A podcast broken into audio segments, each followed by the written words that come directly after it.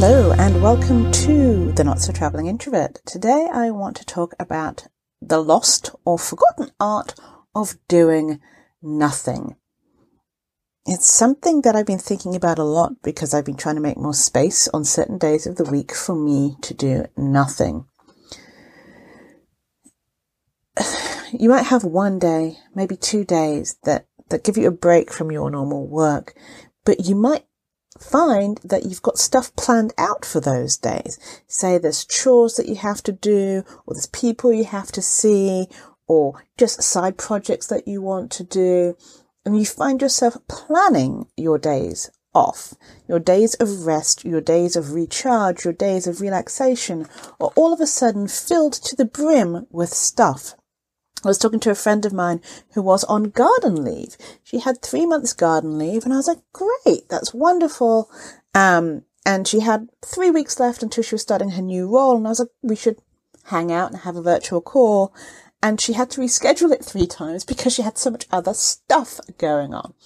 So the reason I want to talk about the forgotten art of doing nothing is because due to the nature of technology these days and having our phones with us almost constantly with notifications from email, notifications from Messenger notifications from Instagram or just scrolling through or Reddit or wherever it might be that you get notifications from. Even if you switch your notifications off on your phone, the temptation is still there to grab it to get that instant gratification and to know what is going on because you don't want to miss something, which makes it very, very difficult for us these days to just do nothing, to plan nothing. Um, and it's, it's really interesting because people feel very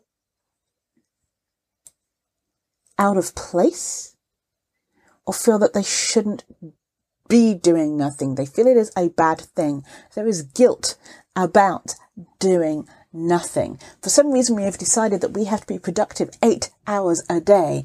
Um, and what productivity is, is a whole other conversation our body is not really designed that way and neither is our mind. And we keep pushing it to work and be productive for these huge stretches of time. And we build up this sort of deficit in our head because we haven't had enough time to do nothing.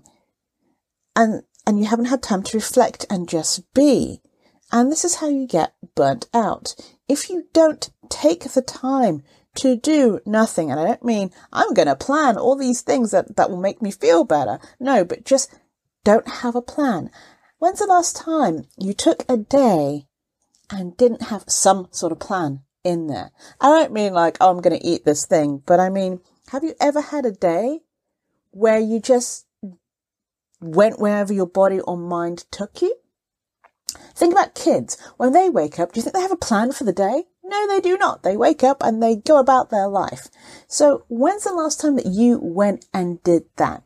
You don't even have to be doing an activity, but just getting up and like, what's your plan for the day? Wherever my mind takes me, wherever my body decides it needs. Does it need extra rest? Does it need to meditate? Does it need to eat food? Does it need to Netflix? Does it need to take myself out on a picnic? Does it mean I need to bake some elaborate cake? What is it that my mind and body is calling and craving for me to do? Rather than having this pre-planned thing of, well, I've got to do this and got to go to this appointment and got to pick this other thing up and then I've got to do this other thing and all of these things that you have to do. What about just going with the flow? Don't check your mail. Don't check your phone. Don't be productive, but just sort of let yourself play. Let yourself be. And the other problem is a lot of people think these things are doing nothing and therefore you need to be doing something. If you ever come in to work at the week after the weekend, you're like, oh, what did you do? And you're like, oh, nothing. They're like, oh my goodness. Um, because as if your life had to be full of stuff. And that's not true. Just do nothing and see how that feels. And it does actually take effort to do nothing because you want to check your phone, you want to do other things, but just letting yourself be and going where your mind and body takes you and be at play and at peace when you do it.